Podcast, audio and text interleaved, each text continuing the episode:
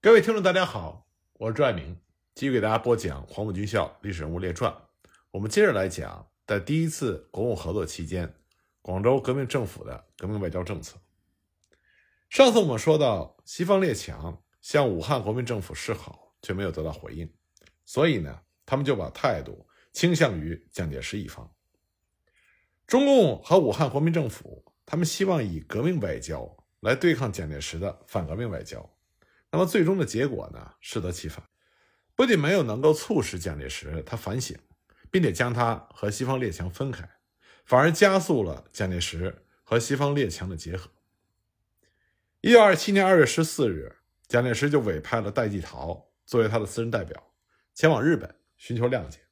那么，为了向日方证明蒋介石并没有像外人所描述的那么激进，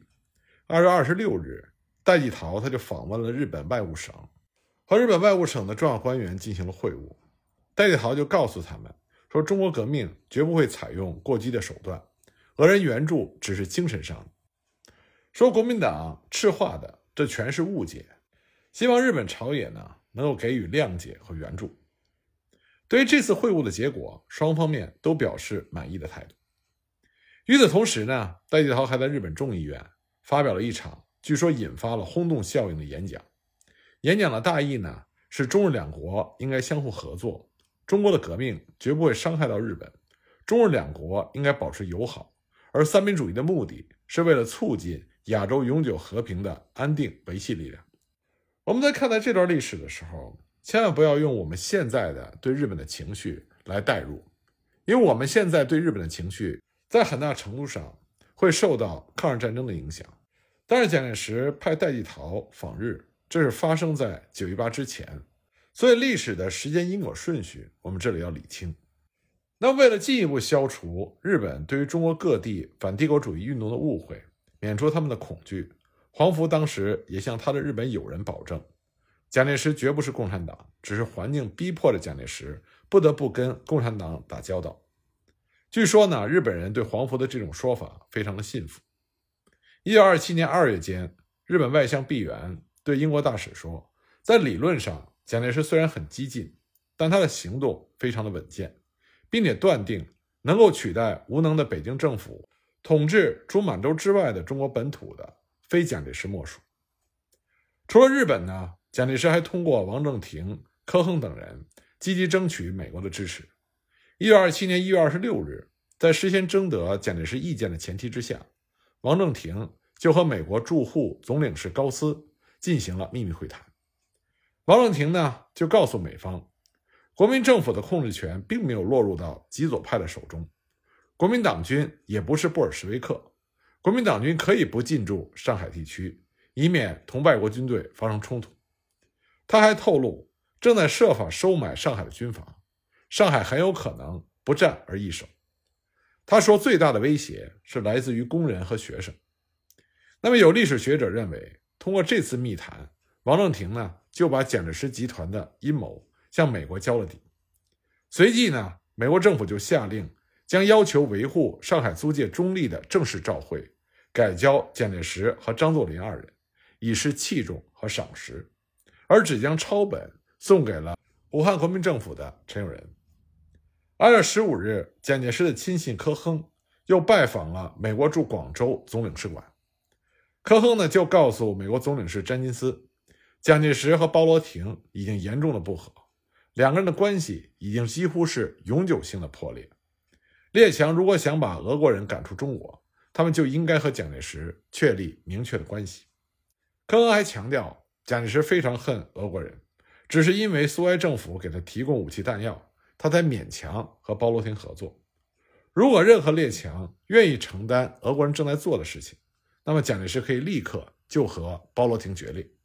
制止其反帝国主义、反资本主义的暴力活动。事实上呢，自从1927年1月初民众占领汉口英租界的事件发生之后呢，西方列强就已经开始公开的用温和派、稳健分子来指称蒋介石等主张以外交谈判来解决中外纠纷的国民党人了，以示和武汉的共产党人。还有主张激进的国民党左派相区分。一九二七年一月七日，《字林西报》上的一篇社论就指出，国民党内有温和派，他们主张维持秩序；另外就是极端派，他们则主张扰乱破坏，这是已经公开的事情。社论里明确地写道：“中国今日最需要的事情，莫如武力维持秩序、负责任、有决断等等，并且呼吁国民党内的温和派应尽快地站出来，担负起维持秩序、保护外国人生命财产的责任，以证明他们是有权利的、有决断的。如此，则他们的许多国际问题就容易解决了。”在此之后呢，又有英国的舆论表示，英国人在汉口采取了温和政策。这件事情固然丧失了威严，但是可以在国民党稳健分子中增加英国人的声望。二月初呢，美国人更是公然违背外交惯例，故意将原本只能在两国政府之间往来的外交照会递交给了身为军事领袖的蒋介石，而只是把副本递给了国民政府的外交部长陈友仁。同时呢，王正廷在上海会见日本领事之后，向报界。宣称代表的是国民政府，并且表示愿意同意美国提议将上海划为中立区。至此呢，就意味着蒋介石他绕过了国民政府的外交当局，私下和西方列强联络协调的事实已经全然的公开化。那么，面对日趋恶劣的局势，中国共产党和国民政府也采取了多种应对措施。首先呢，针对国民党内所谓的温和派。中国共产党展开了严厉的批判。一九二七年一月十七日，彭树之在向导专门写文章指出，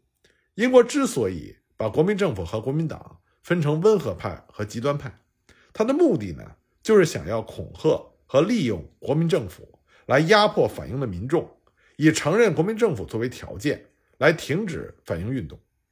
这是英国帝国主义企图分裂反英联合战线的。大阴谋的具体体现。一月二十七日，彭树之他再次写文章指出，目前最严重的问题就是怎样巩固革命联合战线的问题。他认为，要巩固联合战线，唯一的就是革命的策略，彻底的反对帝国主义，彻底的拥护共同利益，和苏俄结成永久亲密的联盟。彭树之警告说，谁反对这些策略？谁就是分裂革命的联合战线，谁就是帮助敌人破坏革命。现在已经到了一个历史的最坚决的时期，不革命那就是反革命。很显然，中共的这些批判是把矛头直接指向了蒋介石。一月二十八日，中共中央发表了对时局的宣言，进一步针对蒋介石和西方列强谋求妥协的倾向，展开了不点名的批判。宣言中说，国民革命的胜利绝不是什么稳健温和方法能够得到的，只有不断的斗争和牺牲才可以得到。有些人提议可以用温和稳健的方法向帝国主义者收回权力，不采取激进的革命行动。这种反革命的说话，分明是帮助帝国主义者消灭中国的国民运动。宣言中呼吁，在这个时期，凡是不反对帝国主义的人，都是我们的敌人。必须是枪口对着帝国主义的才是我们的朋友。我们可以看到，在国共分裂的最后关头，无论是中国共产党还是武汉国民政府，其对待外交的看法已经完全从属于与蒋介石斗争的需要。根据瞿秋白事后所述，当时事实上的政策就是对帝国主义，则在武汉应用应付政策，在上海、广东则挑起民族斗争。以掩护阶级斗争。另外呢，中国共产党和国民党左派还试图利用国民党中央的权威来限制蒋介石对外交事务的干涉。一九二七年二月九日，武汉临时联席会议通过了决议，电令蒋介石：如有人向总司令接洽外交事件时，总司令有何意见，请通知外交部斟酌办理，以免外交政策的分歧。在三月十六日的。国民党二中全会所通过的统一外交决议案，实际上就是针对蒋介石的，其中就明确的写道：本党党员对于外交方面有擅自发表变更本党外交政策之主张，或直接间接向帝国主义列强接洽任何条件者，以违背党纪论，应予除名处分。政府职员非外文当局或没有受到外交部长的委托，私自与帝国主义者进行外交的接洽或进行秘密交涉者，一经发觉证实，应立刻免职查办。但是呢，这些措施并没有对蒋介石起到任何作用。从二月底开始，蒋介石就公开摆出了不惜与中共决裂的架势。二月二十一日，蒋介石在南昌第十四次纪念周上发表了演讲，指责中国共产党和武汉国民政府假借着提高党权的口号来排除异己的同志。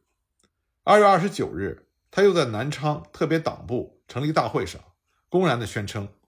无论什么人想假借一种不落边际的宣传和诋毁，或者造出一种不利于革命的空气，或者赐我以独裁专制的名号，或污蔑我是新军阀，以反对中正革命，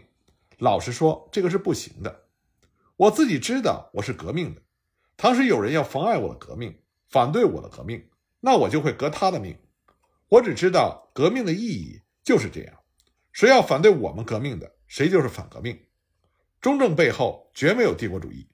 中正自信永远不会成为一个军阀，更不会成为一个新军阀。蒋中正只知道革命，谁要反对革命就是反革命，我们也要以反革命罪来处罚他。三月七日，蒋介石再次公开指责武汉方面，说他联合日本放弃联合政策是想损害他的人格，并且表示，凡是以平等待我的国家，我们都可以和他们联合。不仅日本，无论哪一国，如其放弃帝国主义政策，能以平等待我中国的时候，那么我们对他们如同对苏俄一个样子，为使不可以联合的。我们联合苏俄，为求的是中国的自由平等，完全是建立在以平等待我之民族这个意义上的，所以就要联合苏俄。如果苏俄一旦不以平等待我，像其他帝国主义一样压迫我们的时候，我们也是像反对帝国主义一样的反对他们。现在我们的外交政策是要让各国谅解我们的国民革命，使他们不和本党冲突。如果没有来压迫我们、妨碍我们革命的时候，我们应该采取一种和平的态度。三月十二日，蒋介石又发表了告黄埔同学书，对此再次加以强调。随后呢，他更是致国民党二届三中全会刚刚通过的。统一外交决议案不顾，擅自任命了郭泰祺作为上海交涉员。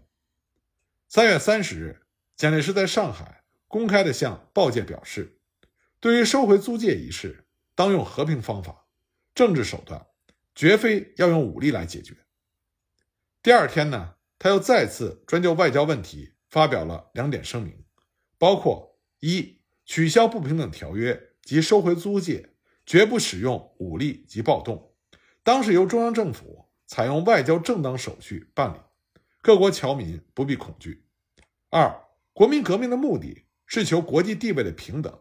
各国如果能够谅解此点，自动取消不平等条约，归还租界，自当认为是友邦。以前以不平等待我者，只求其能够改变之前的主张，也可以和好亲善。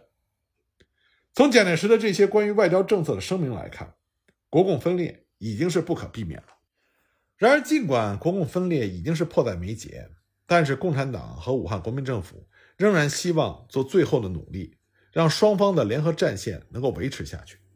一九二七年三月二十八号，在国民党中央政治委员会上，包罗廷他就提议说，南京和上海已经克复了，那么国民政府应该发表宣言，要求撤退外国军队。并由外交部对西方列国给予通牒。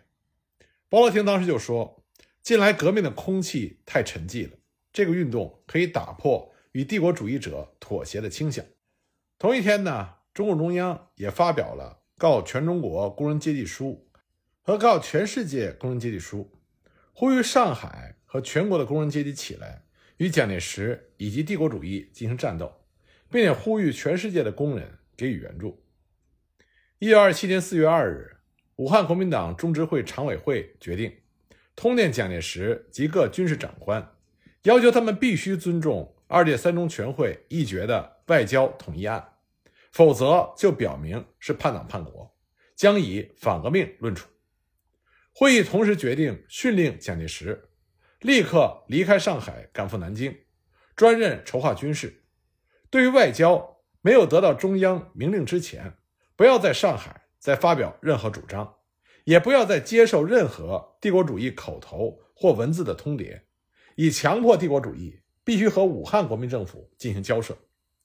同一天呢，还下令将蒋介石任命的与外国进行交涉的郭泰祺永远开除党籍，着国民政府明令拿办，并且严电申斥蒋总司令违反中央决议。但是这些措施呢，非但没有阻止蒋介石，反而促使蒋介石发动了四一二政变。台湾的历史学者林恩涵，他将革命外交分为激烈型和温和型两种。他认为武汉国民政府时期的革命外交是激烈型的代表，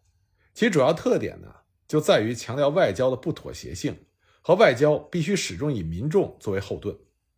他将当时任武汉国民政府外交部长的陈友仁。视为是这种外交的幕后推动者和主导者，但是这种评价呢并不全面，因为真正在幕后主导这一切的不仅只有陈友仁一个人，而是包括中国共产党、包罗廷以及国民党内的左派等多重力量。国民革命时期，国民政府在外交方面的独特之处，它就在于主导其对外政策制定和外交政策的，既不是外交官，也不是具体的外交部门，而是党。在国共合作期间，是由国共两党共同主导；在国共分裂之后，乃由国民党一党所主导。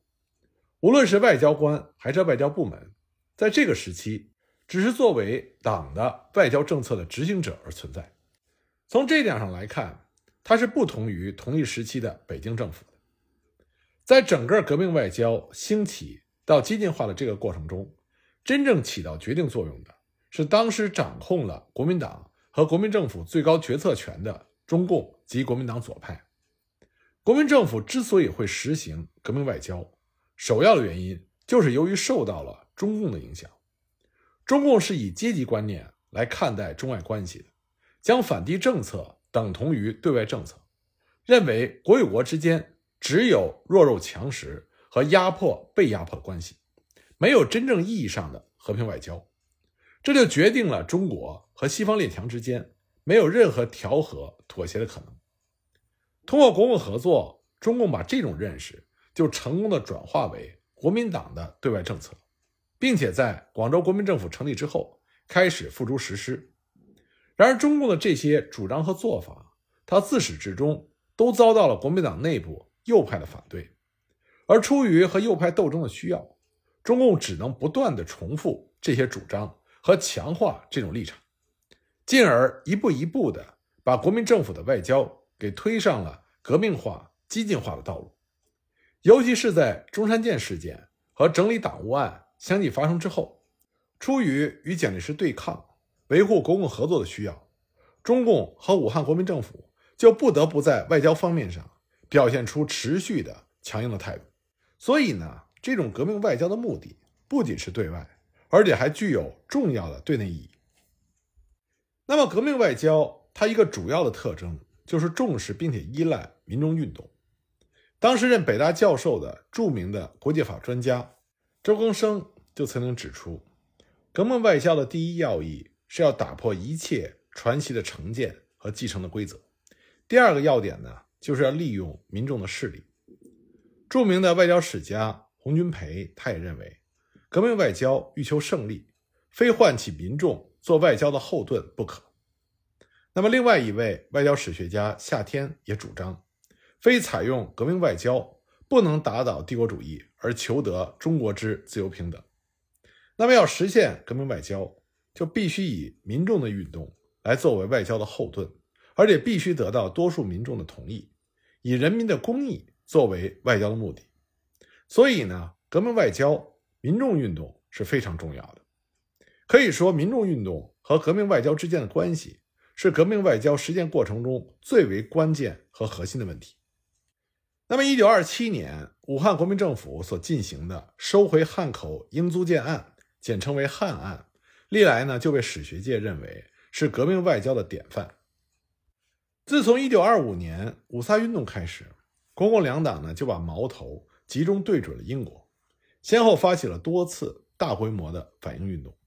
希望能够实现废除不平等条约这一历史重任。但由于当时的广东国民政府地处边缘，因此呢，尽管这些反英反帝运动声势浩大，但始终难以触及到英国在华利益的核心。也就是说，国民政府早期的革命外交，它取得的效果并不明显。